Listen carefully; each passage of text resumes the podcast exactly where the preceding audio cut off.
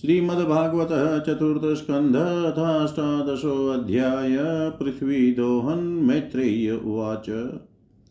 इत्थं प्रीतुमभीष्टूय रुषप्रस्फुरिताधरं पुनरावनिर्भीता संस्तभ्यात्मानमात्मना संनियच्छाभिभो मन्युं निबोधस्रावितं च मे सर्वतः सारमादत्तै यथा मधुकरो बुध। अस्मिन् लोके अथवा मुस्मिन् दृष्टयोगा प्रयुक्ताश्च पुंसां श्रेयप्रसिद्धये।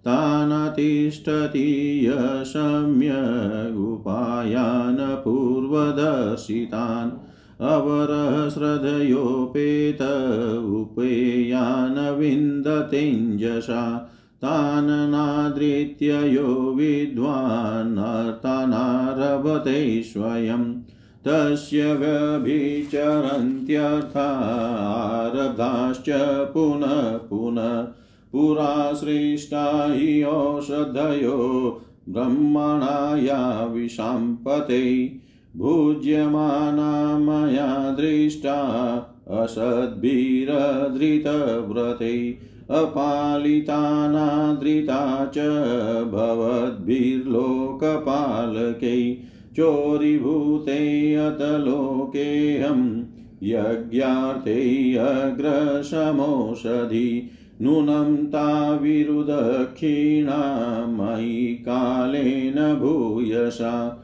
तत्र योगेन दृष्टेन भवानादातुमर्हति। वत्सङ्कल्पय मे वीर येनाहं वत्सला तव दोक्ष्ये क्षीरमयान कामाननुरूपं च दोहनं। दोग्धारं च महाभाहो भूतानां भूतभावन। अनमीप्सितमूर्जस्वद भगवान् वाञ्छते यदि। समां च कुरु माँ राजन् देववृष्टं यथापय, अपर्तावपि भद्रं ते उपावर्तेत मे विभो। इति प्रियं हितं वाक्यं भुवादाय भूपति। वत्सं कृत्वा मनुं पाणावद्दुहत्सकलौषधि तथा परे च सर्वत्र सारमाददते बुधा ततोऽन्ये च यथा कामं दुदुः प्रीतुभाविताम्। ऋषयो दुर्दुर्देवीम् इन्द्रियेष्वतसत्तम वत्सं बृहस्पतिं कृत्वा पयश्छन्दोमयं शुचि, कृत्वा वत्सं शूर्गाणा इन्द्रं सोममधुदुहन्, हिरण्मयेन पात्रेण वीर्यं मोजो बलं पय। दैतैयादानवा वत्स प्रह्लादमशूरर्षभं विधायादुदुहन क्षीरमयपात्रेषुराशवम् गन्धर्वाप्सरसो दुःख्यन् पात्रे पद्ममये पय। वत्सं विश्वावशुं कृत्वा गान्धर्वमधुसौभगम्। वत्सेन पित्रो हर्यं न कव्यं क्षीरमधुख्यत आमपात्रै महाभागा श्रद्धया श्राद्धदेवता प्रकल्प्य वत्सं कपिलं सिद्धासङ्कल्पनामयीं सिद्धिं नभसि विद्यां च ये च विद्याधरादय अन्ये च माहिनो मायामन्तर्धानादभूतात्मनां मयं प्रकल्पय वत्सं ते दुदुरधारणामयीं यक्षरक्षांसि भूतानि पिशाचापीशिताशना भूतेश वत्सादुदुः कपाले क्षतजाशवम् तथा हयोदन्दशुका सर्पानागाश्च तक्षकम् विधाय वत्सं दुदुर्बिलपात्रे विशम्पय पशवो यवशं क्षीरं वत्सं कृत्वा च गौवृशम् अरण्यपात्रे चादुक्षन् मृगेन्द्रेण च दंष्ट्रिण। क्रव्यादाः प्राणिनः क्रव्यं दुदुः स्वे कलेवरे। सुपर्णवत्सा विहगाश्च रं चाचरमेव च वटवत्सा वनस्पतय पृथग्रशमयं पय। गिरयो हिमवद्वत्सा नानाधातून् स्वशानुषु सर्वेष्वमुख्यवत्सेन स्वे स्वे पात्रे पृथक् पय। सर्वकामदुगां पृथ्वीं, दुदुः पृथुभाविताम्। एवं पृथ्वा, एवं पृथ्वादय पृथ्वीम् अनादास्वन्नमात्मन। दोहवत्सादिभेदेन क्षीरभेदं कुरुद्वः। ततो महीपतिप्रीत सर्वकामदुधां पृथु दुहितृत्वै चकारे माँ प्रेम्णा दुहितृवत्सल चूर्णयन् स्वधनुष्कोट्या गिरिकुटानि राजराट् भूमण्डलमिदं वैन्य, प्रायश्चक्रे समं विभु। अथास्मिन् भगवान् वैन्य प्रजानां वृत्तिदपिता निवासान् कल्पयाञ्चक्रे तत्र तत्र यथार्हत ग्रामान् पुरपत्नानि दुर्गाणि विविधानि च घोषान् व्रजान् शशिवीरानाकरान् खेटखर्वटान् प्राक्पृथोरिह नैवैषा पुरग्रामादिकल्पना यथा सुखं वसन्ति स्म, तत्र तत्राकुतो भया। यथा सुखं वसन्ति स्म, तत्र तत्राकुतो भया। जय जय श्रीमद्भागवते महापुराणे पारमहंस्यां संहितायां चतुर्थस्कन्धे पृथुविजये अष्टादशोऽध्याय सर्वं श्रीशां सदाशिवार्पणमस्तु ॐ विष्णवे नमः, ॐ विष्णवे नमः, ॐ विष्णवे नमः। अष्टादशोऽध्याय पृथ्वी दोहन हिंदी भावार्थ श्री मैत्रेय जी कहते हैं, विदुर जी इस समय महाराज पृथु के होठ क्रोध से काँप रहे थे। उनकी इस प्रकार स्तुति कर पृथ्वी ने अपने हृदय को विचार पूर्वक समाहित किया और डरते डरते उनसे कहा, प्रभो, आप अपना क्रोध शांत कीजिए और मैं जो प्रार्थना करती हूँ उसे ध्यान देकर सुनिए। बुद्धिमान पुरुष भ्रमर के समान सभी जगह से सार ग्रहण कर लेते हैं। तत्वदर्शी मुनियों ने इस लोक और परलोक में मनुष्यों का कल्याण करने के लिए कृषि, अग्निहोत्र आदि बहुत से उपाय निकाले और काम में लिए हैं। उन प्राचीन ऋषियों के बताए हुए उपायों का इस समय भी जो पुरुष श्रद्धा पूर्वक भली भांति आचरण करता है, वह सुगमता से अभिष्ट फल प्राप्त कर लेता है।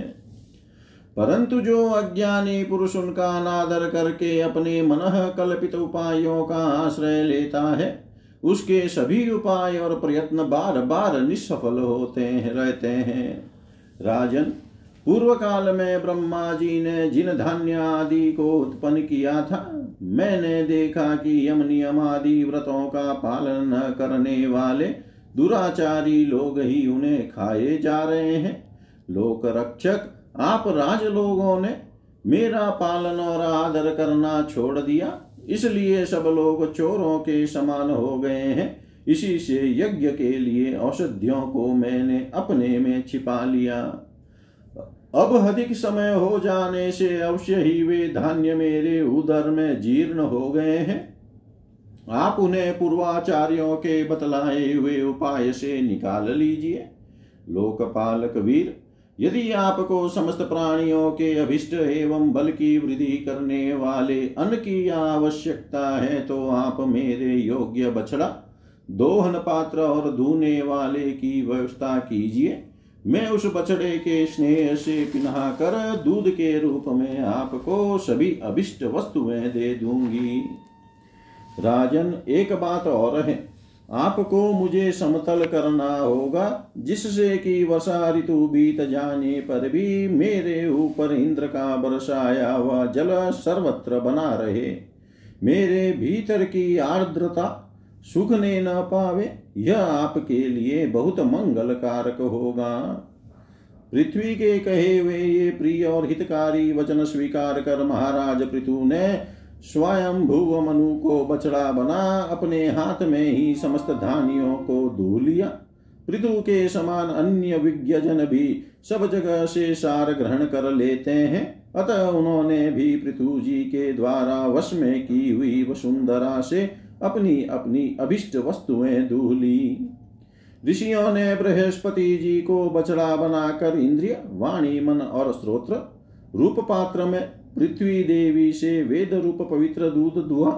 देवताओं ने इंद्र को बछड़े के रूप में कल्पना कर स्वर्णमय पात्र में अमृत वीर मनोबल, ओज, इंद्रिय बल और शारीरिक बल रूप दूध दुहा। दैत्य और दानवों ने असुर श्रेष्ठ प्रहलाद जी को वत्स बनाकर लोहे के पात्र में मदिरा और आशव, ताड़ी आदि रूप दूध दुहा। गंधर्व और अप्सराओं ने विश्वावसु को बछड़ा बनाकर कमल रूप पात्र में संगीत माधुर्य और सौंदर्य रूप दूध दुहा। श्राद्ध के अधिष्ठाता महाभाग पितृगण ने अर्यमा नाम के पितृश्वर को वत्स बनाया तथा मिट्टी के कच्चे पात्र में श्रद्धा पूर्वक कव्य पितरों को अर्पित किया जाने वाला अनुरूप दूध दुहा। फिर कपिल देव जी को बछड़ा बनाकर आकाश रूप पात्र में सिद्धों ने अणिमादि अष्ट सिद्धि तथा विद्याधरों ने आकाश गमन आदि विद्याओं को दुहा। किम पुरुषादि अन्य मायावियों ने मैं दानव को बछड़ा बनाया तथा अंतर्धान होना, विचित्र रूप धारण कर लेना आदि संकल्पमयी मायाओं को दुग्ध रूप से दुआ इसी प्रकार यक्ष राक्षस तथा भूत पिशाचादि मांसाहारियों ने भूतनाथ रुद्र को बछड़ा बनाकर कपाल रूप पात्र में रुधिराशव रूप दूध दूहा बिना फन वाले सांप फन वाले सांप नाग और बिच्छू आदि विषैले जंतुओं ने तक्षक को बछड़ा बनाकर मुख रूप पात्र में विष रूप दूध दूहा पशुओं ने भगवान रुद्र के वाहन बैल को वत्स बनाकर वन रूप पात्र में तृण रूप दूध दूहा।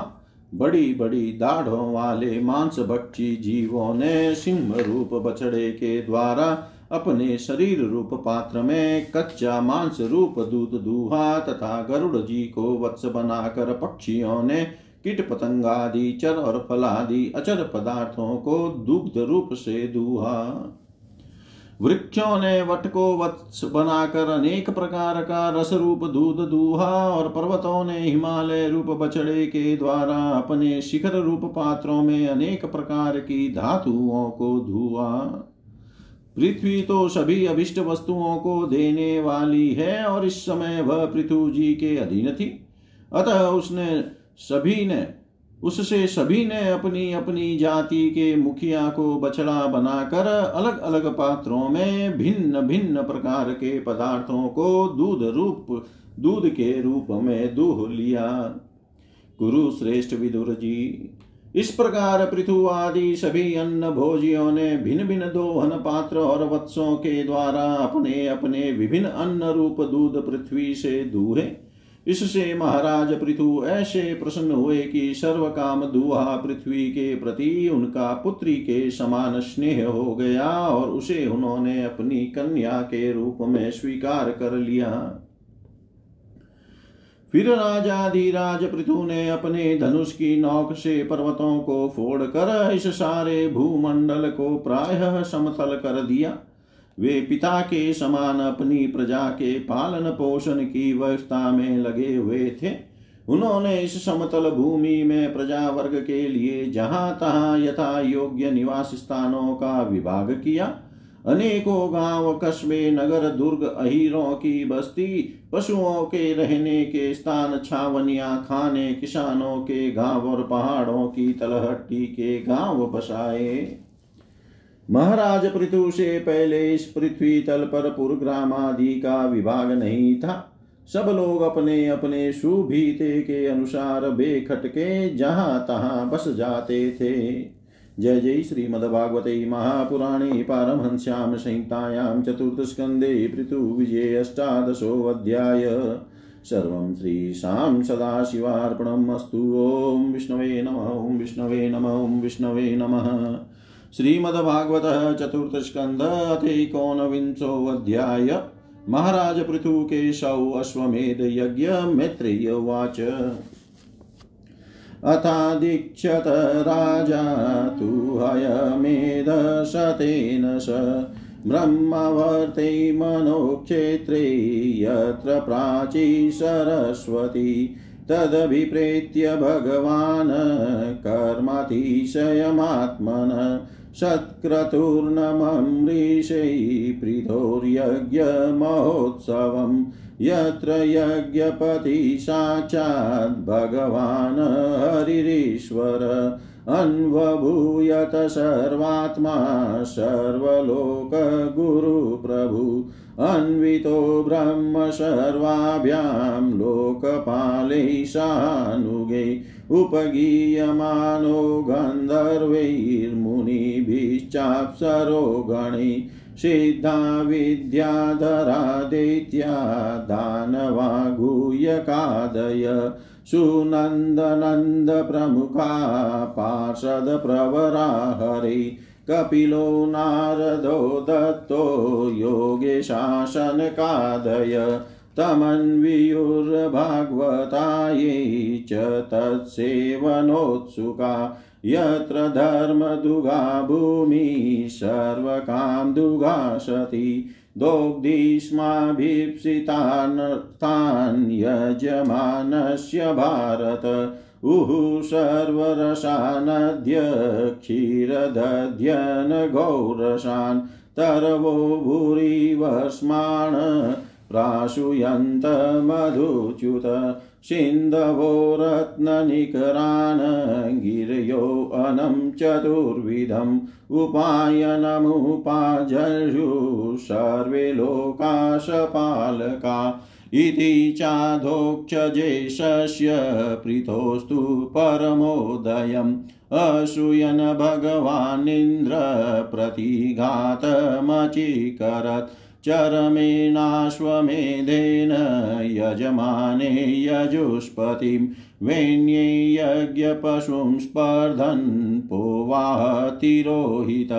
तमत्रिर्भगवानेक्षत्वरमाणं विहायशा आमुक्तमिव पाखण्डं यो अधर्मे धर्मविभ्रम अत्रिणाचोदितो हन्तुं पृथुपुत्रो महारथ अन्वधावत संक्रुधस्तिष्ठतिष्ठेति चाब्रवीत् तं तादृशाकृतिं वीक्ष्य मेने धर्मशरीरिणं जटिलं भस्मनाच्छन्नं तस्मै बाणं न मुञ्चति वधानिवृतं तं भूयो हन्तवे अत्रिरचोदयत्।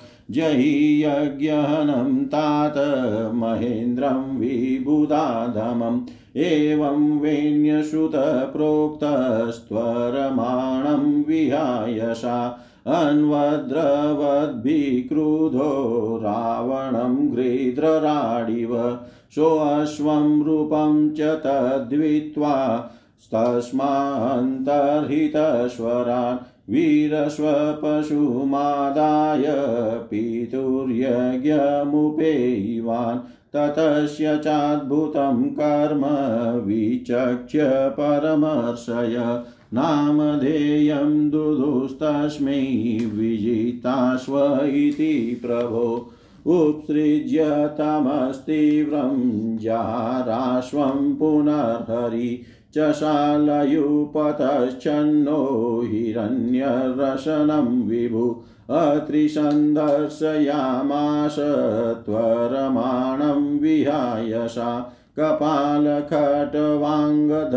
वीरो नेनं बाधत अत्रिणाचोदितस्तस्मै सन्दधे विशिखं रुषा सोऽश्वं रूपं च तद्दित्वा तस्थावन्तर्हितस्वरान् वीरचाश्वमुपादाय पितृयज्ञमधाव्रजत् तदवध्यं हरेरूपं जगृहुर्ज्ञानदुर्बला यानि रूपाणि जगृहे इन्द्रो हयजिहीर्षया तानि पापस्य खण्डानि लिङ्गं खण्डमिहोच्यते, एवमिन्द्रैहरत्यश्वं वेण्ययज्ञजिगांसया तद्गृहीतविसृष्टेषु पाखण्डेषु मतिर्निणां धर्म इत्युपधर्मेषु नग्नरक्तपटादिषु, प्रायेण सज्जते भ्रान्त्या पेशलेषु च वाग्मिषु तदभिज्ञाय भगवान् प्रीतु प्रीतु पराक्रम। इन्द्राय कुपितो बाणम् आदतोऽध्यतकार्मुक तं ऋत्विजशक्रवधाभिषन्दितं विचक्ष्य दुष्प्रेक्ष्यं संयरं सम। निवारयामाशुरहो महामते न युज्यते अत्रान्यवदप्रचोदिता वयं मरुत्वान्तमिहार्थनाशनं हर्यामहे त्वत्र वशाः त्वद्विषम् अयातयामोपवैरनन्तरं प्रशय्य राजञ्जुह्वां ते हितम् इत्यमन्त्रय क्रतुपतिं विदुरास्य सृग्धस्ताञ्जुहतो वेत्य स्वयम्भूप्रत्यसेदत नवद्यो भवतामिन्द्रो यद्यज्ञो भगवत्तनु। यं जिङ्गाशत यज्ञेन यस्येष्टास्तनवपुरा। तदितं पश्यत महद्धर्मव्यतिकरं द्विजा। इन्द्रेणानुष्ठितं राज्ञ कर्मैतद्विजिघांसता पृथुकीर्ते पृथुर्भूयात् ये को न सक्रतु अलं ते क्रतुभिष्विष्टेर्यद्भवान् मोक्षधर्मवित्। नेवात्मने महेन्द्राय रोषमाहर्तुमर्हसि उभावभिः भद्रं ते उत्तं श्लोकविग्रहौ। मास्मिन् कृतास्म चिन्तां निशां मयास्मद्वचादृतात्मा यदध्यायतो देवहतं नुकुवकर्तुं मनोऽतिरुष्टं विशते तमोन्धम् क्रतुर्वीरमतामेष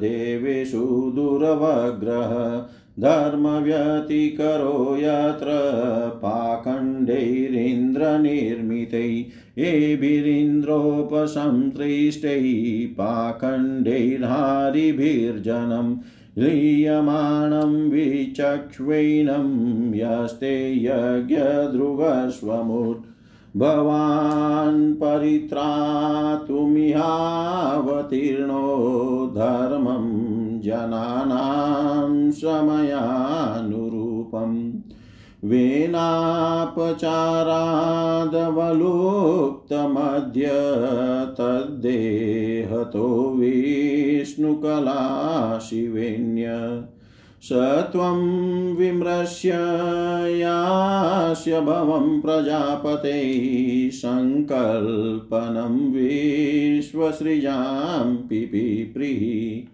ऐन्द्री च मायामुपधर्ममातरं प्रचण्डपाखण्डपथं प्रभो जयि मित्रेय उवाच। इतं सलोकगुरुणा समादिष्टो विशाम्पति तथा च कृत्वा वात्सल्यं मधुनापि च सन्ददे कृतावभृतस्नानाय पृथवे भूरि कर्मणि वरान्ददुस्ते वरदाये तद्वर्हिषि तर्पिता विप्राशत्याशिषस्तुष्टा श्रद्धया लब्धदक्षिणा आशिषो युयुजुष आशिषो युयुजुक्षतरादिराजाय सत्कृता त्वयाहुता महाबाहो सर्वमेव समागता, पूजिता दानमानाभ्यां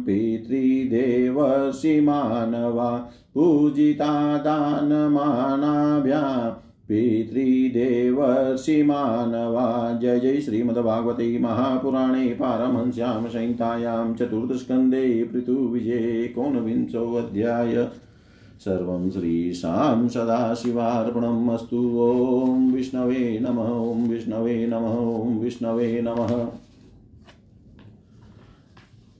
एकोनविंशो अध्याय महाराज पृथु सौ अश्वमेध यज्ञ, हिंदी भावा श्री मैत्रेय जी कहते हैं, विदुर जी, महाराज मनु के ब्रह्मावर्त क्षेत्र में जहाँ सरस्वती नदी पूर्वमुखी होकर बहती है राजा पृथु ने सौ अश्वमेध यज्ञों की दीक्षा ली। यह देखकर भगवान इंद्र को विचार हुआ कि इस प्रकार तो पृथु के कर्म मेरे कर्मों की अपेक्षा भी बढ़ जाएँगे। इसलिए वे उनके यज्ञ महोत्सव को सहन न कर सके। महाराज पृथु के यज्ञ में सबके अंतरात्मा सर्वलोक पूज्य जगदीश्वर भगवान हरि ने यज्ञेश्वर रूप से साक्षात दर्शन दिया था। उनके साथ ब्रह्मा, रुद्र तथा अपने अपने अनुचरों के सहित लोकपाल गण भी पधारे थे। उस समय गंधर्व मुनि और अप्सराएँ प्रभु की कीर्ति गा रहे थे। सिद्ध विद्याधर, दैत्य, दानव, यक्ष, सुनंद, नंदादि भगवान के प्रमुख पार्षद और जो सर्वदा भगवान की सेवा के लिए उत्सुक रहते हैं, वे कपिल नारद दत्तात्रेय एवं सनकादि योगेश्वर भी उनके साथ आए थे।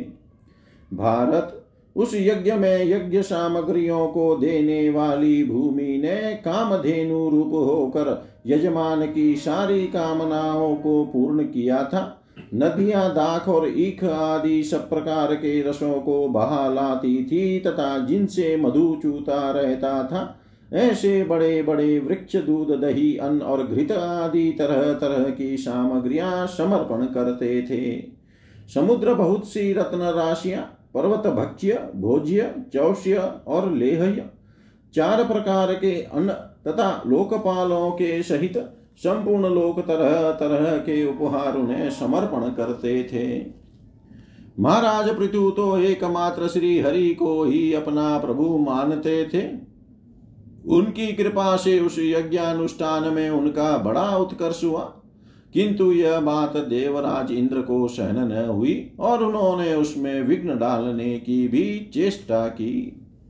जिस समय महाराज पृथु अंतिम यज्ञ द्वारा भगवान यज्ञपति की आराधना कर रहे थे, इंद्र ने ईर्ष्यावश गुप्त रूप से उनके यज्ञ का घोड़ा हर लिया। इंद्र ने अपनी रक्षा के लिए कवच रूप से पाखंड वेश धारण कर लिया था, जो अधर्म में धर्म का भ्रम उत्पन्न करने वाला है, जिसका आश्रय लेकर पापी पुरुष भी धर्मात्मा सा जान पड़ता है। इस वेश में वे घोड़े को लिए बड़ी शीघ्रता से आकाश मार्ग से जा रहे थे कि उन पर भगवान अत्रि की दृष्टि पड़ गई। उनके कहने से महाराज पृथु का महारथी पुत्र इंद्र को मारने के लिए उनके पीछे दौड़ा और बड़े क्रोध से बोला, अरे खड़ा रह खड़ा रह। इंद्र सिर पर जटाजुट और शरीर में भस्म धारण किए हुए था। उनका ऐसा वेश देख कर पृथु कुमार ने उन्हें मूर्तिमान धर्म समझा, इसलिए उन पर बाण नहीं छोड़ा। जब वह इंद्र पर वार किए बिना ही लौट आया, तब महर्षि अत्रि ने पुनः उसे इंद्र को मारने के लिए आज्ञा दी। वत्स, इस देवता धम, इंद्र ने तुम्हारे यज्ञ में विघ्न डाला है, तुम इसे मार डालो। अत्रि मुनि के इस प्रकार उत्साहित करने पर पृथु कुमार क्रोध में भर गया। इंद्र बड़ी तेज़ी से आकाश में जा रहे थे। उनके पीछे वह इस प्रकार दौड़ा जैसे रावण के पीछे जटायु। स्वर्गपति इंद्र उसे पीछे आते देख उस वेश को, घोड़े को, उस वेश और घोड़े को छोड़कर वहीं अंतर्धान हो गए और वह वीर अपना यज्ञ पशु लेकर पिता की यज्ञशाला में लौट आया। शक्तिशाली विदुर जी उसके इस अद्भुत पराक्रम को देखकर महर्षियों ने उसका नाम विजिताश्व रखा। यज्ञ पशु को चशाल और यूप में बाँध दिया गया था। शक्तिशाली इंद्र ने घोर अंधकार फैला दिया और उसी में छिपकर वे फिर उस घोड़े को उसकी सोने की जंजीर समेत ले गए। अत्रि मुनि ने फिर उन्हें आकाश में तेज़ी से जाते दिखा दिया। किंतु उनके पास कपाल और खटवांग देख कर पृथु पुत्र ने उनके मार्ग में कोई बाधा न डाली। तब अत्रि ने राजकुमार को फिर उकसाया और उसने गुस्से में भरकर इंद्र को लक्ष्य बनाकर अपना बाण चढ़ाया। यह देखते ही देवराज उस वेश और घोड़े को छोड़कर वहीं अंतर्धान हो गए। वीर विजिताश्व अपना घोड़ा लेकर पिता की यज्ञशाला में लौट आया। तब से इंद्र के उस निंदित वेश को मंद बुद्धि पुरुषों ने ग्रहण कर लिया। इंद्र ने अश्वहरण की इच्छा से जो जो रूप धारण किए थे, वे पाप के खंड होने के कारण पाखंड कहलाए। यहाँ खंड शब्द चिन्ह का वाचक है। इस प्रकार पृथु के यज्ञ का विध्वंस करने के लिए यज्ञ पशु को चुराते समय इंद्र ने जिन्हें कई बार ग्रहण करके त्यागा था उन नग्न रक्तांबर तथा कापालिक आदि पाखंड पूर्ण आचारों में मनुष्यों की बुद्धि प्राय मोहित हो जाती है, क्योंकि ये नास्तिक मत देखने में सुंदर है और बड़ी बड़ी युक्तियों से अपने पक्ष का समर्थन करते हैं। वास्तव में ये उपधर्म मात्र हैं। लोग भ्रमवश धर्म मान कर उनमें आसक्त हो जाते हैं। इंद्र की इस कुचाल का पता लगने पर परम महाराज पृथु को बड़ा क्रोध हुआ। उन्होंने अपना धनुष उठाकर उस पर बाण चढ़ाया। उस समय क्रोधावेश के कारण उनकी ओर देखा नहीं जाता था। जब ऋत्विजों ने देखा कि असह्य पराक्रमी महाराज पृथु इंद्र का वध करने को तैयार है, तब उन्हें रोकते हुए कहा, राजन, आप तो बड़े बुद्धिमान हैं, यज्ञ दीक्षा ले लेने पर शास्त्र भीत यज्ञ पशु को छोड़कर और किसी का वध करना उचित नहीं है। इस यज्ञ कार्य में विघ्न डालने वाला आपका शत्रु इंद्र तो आपके सुयश से ही ईर्ष्यावश निस्तेज हो रहा है। हम अमोघ आवाहन मंत्रों द्वारा उसे यहीं बुला लेते हैं और बलात् अग्नि में हवन किए देते हैं। विदुर जी, यजमान से इस प्रकार सलाह करके उसके याजकों ने क्रोध पूर्वक इंद्र का आवाहन किया। वे शुरुआत द्वारा आहुति डालना ही चाहते थे कि ब्रह्मा जी ने वहाँ आकर उन्हें रोक दिया।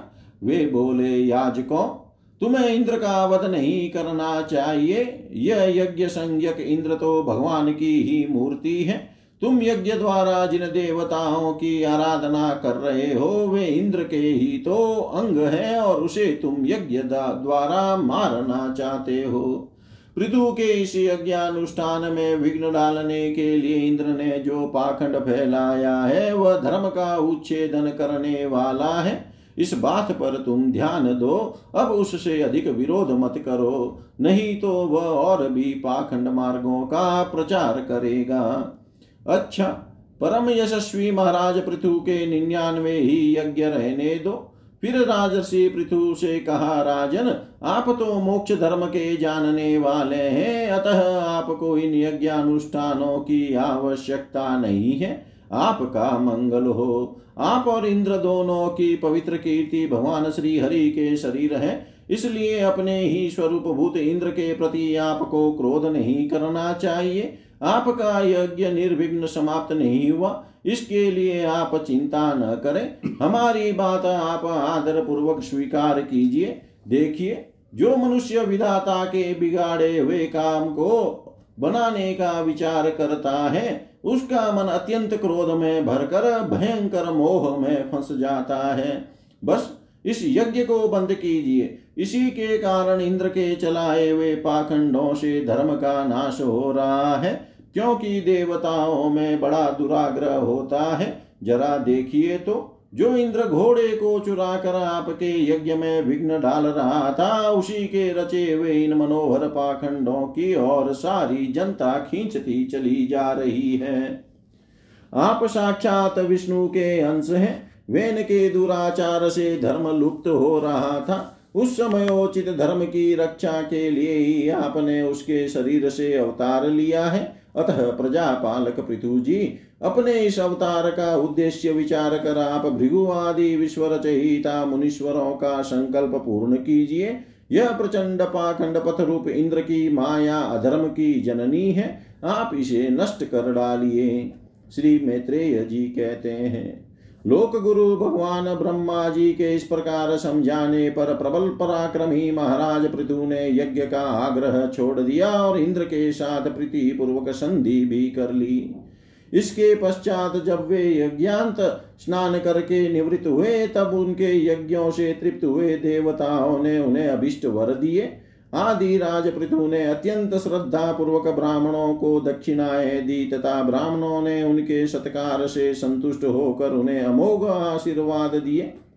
वे कहने लगे महाबाहो आपके बुलाने से जो पीतर देवता, ऋषि और मनुष्य आदि आए हैं, उन सभी का आपने दान मान से खूब सत्कार किया। जय जय श्रीमद्भागवते महापुराणे पारमहंस्यां संहितायां चतुर्थस्कन्धे पृथुविजये एकोनविंशोऽध्याय। सर्वं श्रीशां सदाशिवार्पणम् अस्तु। ॐ विष्णवे नमः, ॐ विष्णवे नमः, ॐ विष्णवे नमः।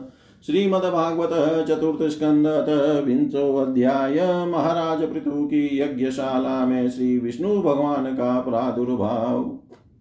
मैत्रेय उवाच, भगवान्नपि वैकुण्ठशाकमग्वता विभु, यज्ञैर्यज्ञपतिस्तुष्टो यज्ञभुक्तं भाषत श्रीभगवानुवाच एष यकारसिद्भङ्गम् अयमेदशतस्य क्षमापयत आत्मानं मुष्यक्षन्तुमर्हसि सुदीय साधवो लोके नरदेव नरोत्तमा नाभिद्रूयन्ति भूतेभ्यो यर्हीनात्मा कलेवरम् पुरुषा धीमूयन्ति मूयन्ति त्वादृशा देवमायया श्रम एव परं जातो दीर्घया वृधसेवया अत कायमिमं विद्वान् विद्याकामकर्मभिः आरब्ध इति नैवास्मिन् प्रतिबुद्धौ अनुसज्जते। असंसक्तशरीरेऽस्मिन् मूनोत्पादिते गृहे। अपत्यै द्रविणे वापि कुर्यान्ममताम्बुध एकशुध स्वयं ज्योतिर्निर्गुणो अशुगुणाश्रय सर्वगो अनावृत साक्षी निरात्मात्मा आत्मन पर य एवं सन्तमात्मानम् आत्मस्थं वेदपुरुष नायते प्रकृतिस्थोऽपि तद्गुणैः स मयि स्थित। यः स्वधर्मेण माँ नित्यं निराशी श्रद्धयान्वित। भजते शनकैस्तस्य मनोराजन् प्रसीदति। परित्यक्तगुणसम्यक् दर्शनो विशदाशय शान्तिं मे समवस्थानं ब्रह्म कैवल्यमश्नुते। उदासीनमिवाध्यक्ष्यं द्रव्यज्ञानक्रियात्मनां। कुटस्थमिममात्मानं यो वेदाप्नोति शोभनम् विनश्य लिङ्गस्य गुणप्रवाहो द्रव्यक्रियाकारकचेतनात्मन दृष्टासु सम्पत्सु विपत्सु सूरयो न विक्रियन्ते मयि बदसौहृदा समसमानोत्तं मध्यमादम सुखे च दुःखे च जितेन्द्रियाशय। मयोक्लृप्ताखिललोकसंयुतो विधत्स्ववीराखिललोकरक्षणम्। श्रेय प्रजापालनमेव राज्ञो यत्साम्परायै कृतान् षष्ठमंसम्। अर्थान्यताहृतपुण्यप्रजानामरक्षिता करहारोऽगम्मति एवं द्विजाग्र्यानुमतानुवृत धर्मप्रधानोऽन्यतमो वितास्या। ह्रस्वेन कालेन गृहोपयातान् द्रष्टासि सिद्धान्नुरक्तलोक वरं च मत कञ्चन मानवेन्द्र वृणीष्वतेऽहं गुणशीलयन्त्रित। नाहं मखैर्वै सुलभस्तपोभिर्योगेन वायसमचित्तवर्ती मैत्रेय्य उवाच। स इतं लोकगुरुणा विश्वक्सेनेन विश्वजित्। अनुशासित आदेशं शीर्षा जगृहे हरे। स्पर्शन्तं पादयो प्रेम्णा, व्रीडितं स्वेन कर्मणा। शतक्रतुपरिष्वज्य विद्वेषं विससर्जः भगवानथ विश्वात्मा पृथुनोपहृतार्हण समुज्जिहानया भक्त्या गृहीतचरणाम्बुज प्रस्थानाभिमुखोऽप्येन मनुग्रविलम्बित पश्यन् पद्मपलाशाख्यो न प्रतस्ते सुहृत्सताम् सादिराजो रचिताञ्जलिर्हरि विलोकितुं नाशकदश्रुलोचन। न किञ्चनोवाच सभासविक्लवो हृदोपगुह्यामुमदादवस्थित। अथावमृज्र्याश्रुकला विलोकयन् अतृप्तदृगोचरमाह पुरुषम् पदास्पर्शन्तं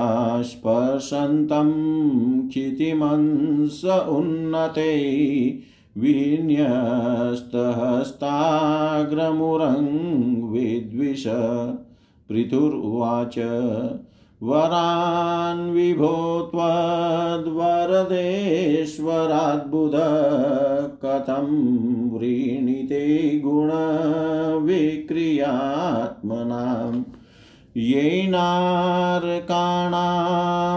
सन्ति देहिनां तानीश केवल्यपते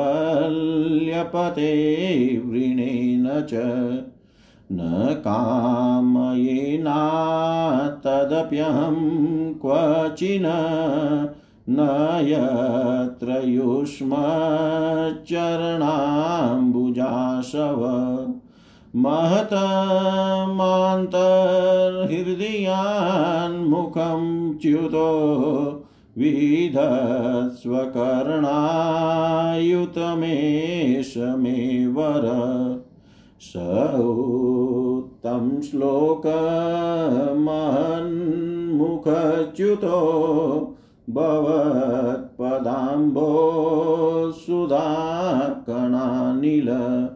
स्मृतिं पुनर्विस्मृततत्त्ववर्त्मनां कुयोगिनां नो वितरत्यलं वरै यश शिवं शुश्रव आर्यसङ्गमे यदृच्छया चोपशृणोति ते सकृत। कथं गुणज्ञो विरमेद्विना पशुं श्रीर्यत्प्रवव्रै गुणसङ्ग्रहेच्छया अता भजे त्वाखिलपुरुषोत्तमं गुणालयं पद्मकरेवलालस अप्यावयोरेक्पतिस्पृधोकलिर्न स्यात् कृतत्वचरणैकतानयो जगज्जनन्यां जगदीश वैशसं स्यादेव यत्कर्मणि न समीहितं करोषि फल्ग्वप्युरुदीनवत्सल स्व एवधिस्नयेभिरतस्य किं तया भजन्त्यत त्वामतेव साधवो व्युदस्तमाया गुणविभ्रमोदयं भवत्पदानुस्मरणादृते सतां निमित्तमन्यद्भगवन्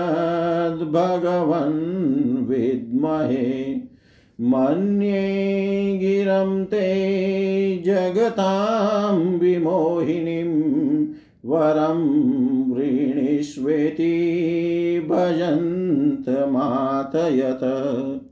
वाचानुतन्त्या यदि ते जनोऽसित कथं पुनः कर्म करोति मोहित त्वन्माययाधा जनैष खण्डितो यदन्यदाशाश्रितात्मनो बुध। यथा चरेद्वाल्हितं पिता स्वयं तथा त्वमेवार्हसि न समीहितुं मैत्रेय उवाच इत्यादिराजेन नुत स विश्वदृक्तमाह राजन्मयि भक्तिरस्तु ते दिष्ट्यैदृशीधिर्मयि ते कृतायया मायां मदीयां तरति स्म दुस्त्यजाम् तत त्वं कुरु मयादिष्टं प्रमत प्रजापते। मदादेशकरो लोक सर्वत्राप्नोति शोभनं। मैत्रेय उवाच, इति विन्यस्य राजर्षि प्रतिनन्द्यातवद्वच। पूजितोऽनुगृहीत्वेनं गन्तु चक्रे अच्युतो मतिं देवर्षि पितृगन्धर्वसिद्धचारणपन्नगा किन्नराप्सरसो मर्त्या खगा भूतान्यनेकश यज्ञेश्वरर्धिया राज्ञा वाग्विताञ्जलिभक्तित सभाजिताययु सर्वै वैकुण्ठानुगतास्तत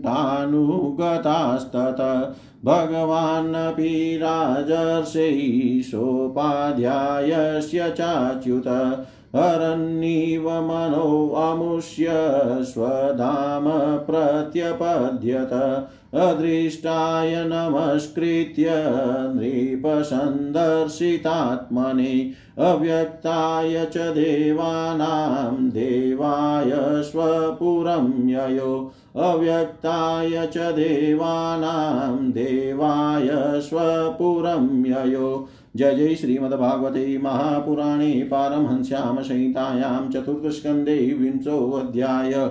सर्वं श्रीशां सदाशिवार्पणम् अस्तु ॐ विष्णवे नम, ॐ विष्णवे नम, ॐ विष्णवे नमः। विंशो अध्याय महाराज पृथु की यज्ञशाला में श्री विष्णु भगवान का प्रादुर्भाव श्री मैत्रेय जी कहते हैं, विदुर जी। महाराज पृथु के निन्यानबे यज्ञों से यज्ञ भोक्ता यज्ञेश्वर भगवान विष्णु को भी बड़ा संतोष हुआ। उन्होंने इंद्र के सहित वहाँ उपस्थित होकर उनसे कहा, श्री भगवान ने कहा, राजन इंद्र ने तुम्हारे सौ अश्वमेध पूरे करने के संकल्प में विघ्न डाला है। अब ये तुमसे क्षमा चाहते हैं, तुम इन्हें क्षमा कर दो। नरदेव, जो श्रेष्ठ मानव, साधु और सद्बुद्धि संपन्न होते हैं, वे दूसरे जीवों से द्रोह नहीं करते, क्योंकि यह शरीर ही आत्मा नहीं है। यदि तुम जैसे लोग भी मेरी माया से मोहित हो जाएँ तो समझना चाहिए कि बहुत दिनों तक की हुई ज्ञानी जनों की सेवा से केवल श्रम ही हाथ लगा।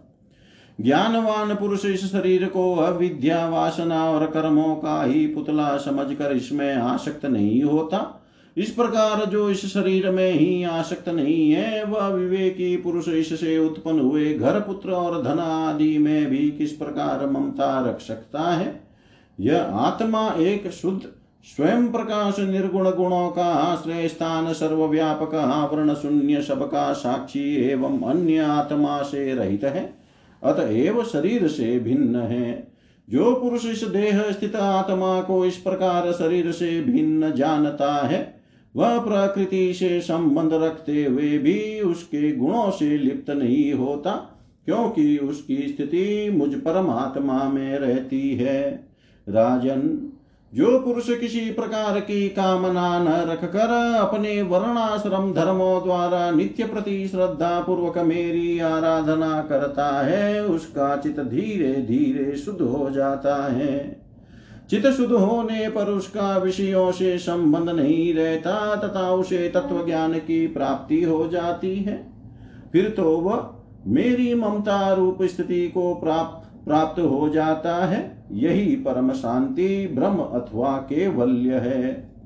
जो पुरुष यह जानता है कि शरीर ज्ञान क्रिया और मन का साक्षी होने पर भी कुटस्थ आत्मा उनसे निर्लिप्त ही रहता है वह कल्याणमय मोक्ष पद प्राप्त कर लेता है। राजन, गुण प्रवाह रूप आवागमन तो भूत इंद्रिय, इंद्रियाभिमानी, देवता और चिदाभास, इन सबकी समष्टि रूप परिचिन्न लिंग शरीर का ही हुआ करता है। इसका सर्वसाक्षी आत्मा से कोई संबंध नहीं है। मुझमें दृढ़ अनुराग रखने वाले बुद्धिमान पुरुष संपत्ति और विपत्ति प्राप्त होने पर कभी हर्ष शोक आदि विकारों के वशीभूत नहीं होते। इसलिए वीरवर, तुम उत्तम मध्यम और अधम पुरुषों में समान भाव रखकर सुख दुख को भी एक सा समझो, तथा मन और इंद्रियों को जीत कर मेरे ही द्वारा जुटाए हुए मंत्री आदि समस्त राजकीय पुरुषों की सहायता से संपूर्ण लोकों की रक्षा करो। राजा का कल्याण प्रजा पालन में ही है। इससे उसे परलोक में प्रजा के पुण्य का छठा भाग मिलता है। इसके विपरीत जो राजा प्रजा की रक्षा तो नहीं करता, किंतु उससे कर वसूल करता जाता है। उसका सारा पुण्य तो प्रजा छीन लेती है और बदले में उसे प्रजा के पाप का भागी होना पड़ता है।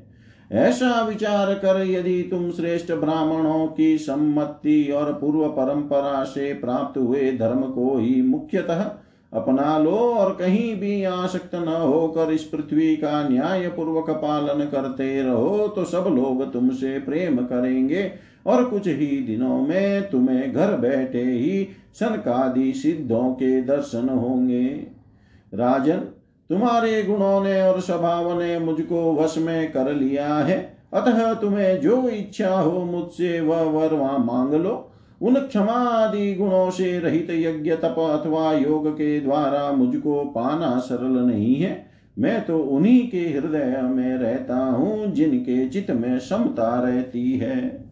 श्री मैत्रेय जी कहते हैं, विदुर जी सर्वलोक गुरु श्री हरि के इस प्रकार कहने पर जगत विजयी महाराज पृथु ने उनकी आज्ञा शिरोधार्य की। देवराज इंद्र अपने कर्म से लज्जित होकर उनके चरणों पर गिरना ही चाहते थे कि राजा ने उन्हें प्रेम पूर्वक हृदय से लगा लिया और मनोमालिन्य निकाल दिया। फिर महाराज पृथु ने विश्वात्मा भक्त वत्सल भगवान का पूजन किया और क्षण क्षण में उमड़ते हुए भक्ति भाव में निमग्न होकर प्रभु के चरण कमल पकड़ लिए। श्री हरि वहाँ से जाना चाहते थे, किंतु पृथु के प्रति जो उनका वात्सल्य भाव था, उसने उन्हें रोक लिया। वे अपने कमल दल के समान नेत्रों से उनकी ओर देखते ही रह गए, वहाँ से जा न सके। आदि राज महाराज पृथु भी नेत्रों में जल भर भर आने के कारण न तो भगवान का दर्शन ही कर सके और न तो कंठ गदगद हो जाने से कुछ बोल ही सके। उन्हें हृदय से आलिंगन कर पकड़े रहे और हाथ जोड़े ज्यो के त्यों खड़े रह गए। प्रभु अपने चरण कमलों से पृथ्वी को स्पर्श किए खड़े थे। उनका कराग्र भाग गरुड़ जी के ऊँचे कंधे पर रखा हुआ था। महाराज पृथु नेत्रों के आँसू पहुंचकर अतृप्त दृष्टि से उनकी ओर देखते हुए इस प्रकार कहने लगे, महाराज पृथु बोले, मोक्षपति प्रभो, आप वर देने वाले ब्रह्मादि देवताओं को भी वर देने में समर्थ हैं। कोई भी बुद्धिमान पुरुष आपसे देहाभिमानियों के भोगने योग्य विषयों को कैसे मांग सकता है? वे तो नारकी जीवों को भी मिलते ही हैं, अतः मैं उन तुच्छ विषयों को आपसे नहीं माँगता। मुझे तो उस मोक्ष पद की भी इच्छा नहीं है, जिसमें महापुरुषों के हृदय से उनके मुख द्वारा निकला हुआ आपके चरण कमलों का मकरंद नहीं है। जहाँ आपकी कीर्ति कथा सुनने का सुख नहीं मिलता। इसलिए मेरी तो यही प्रार्थना है कि आप मुझे दस हज़ार कान दे दीजिए, जिनसे मैं आपके लीला गुणों को सुनता ही रहूँ। पुण्य कीर्ति प्रभो आपके चरण कमल मकरंद रूपी अमृत कणों को लेकर महापुरुषों के मुख से जो वायु निकलती है, उसी में इतनी शक्ति होती है कि वह तत्व को भूले हुए हम कुयोगियों को पुनः तत्व ज्ञान करा देती है। अतएव हमें दूसरे वरों की कोई आवश्यकता नहीं है। उत्तम कीर्ति वाले प्रभो, सत्संग में आपके मंगल में सुयश को देववश एक बार भी सुन लेने पर कोई पशु बदि, पशु पशु बुद्धि पुरुष भले ही तृप्त हो जाए गुणग्राही उसे कैसे छोड़ सकता है? सब प्रकार के पुरुषार्थों की सिद्धि के लिए स्वयं लक्ष्मी जी भी आपके सुयश को सुनना चाहती है। अब लक्ष्मी जी के समान मैं भी अत्यंत उत्सुकता से आप सर्व सर्व गुण धाम पुरुषोत्तम की सेवा ही करना चाहता हूँ। किंतु ऐसा न हो कि एक ही पति की सेवा प्राप्त करने की होड़ होने के कारण आपके चरणों में ही मन को एकाग्र करने वाले हम दोनों में कलह छिड़ जाए। जगदीश्वर जगत जननी लक्ष्मी जी के हृदय में मेरे प्रति विरोध भाव होने की संभावना तो है ही, क्योंकि जिस आपके सेवा कार्य में उनका अनुराग है, उसी के लिए मैं भी लालायित हूँ। किंतु आप दीनों पर दया करते हैं, उनके तुच्छ कर्मों को भी बहुत करके मानते हैं।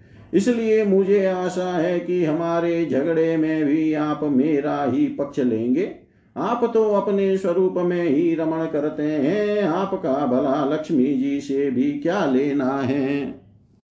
इसी से निष्काम महात्मा ज्ञान हो जाने के बाद भी आपका भजन करते हैं।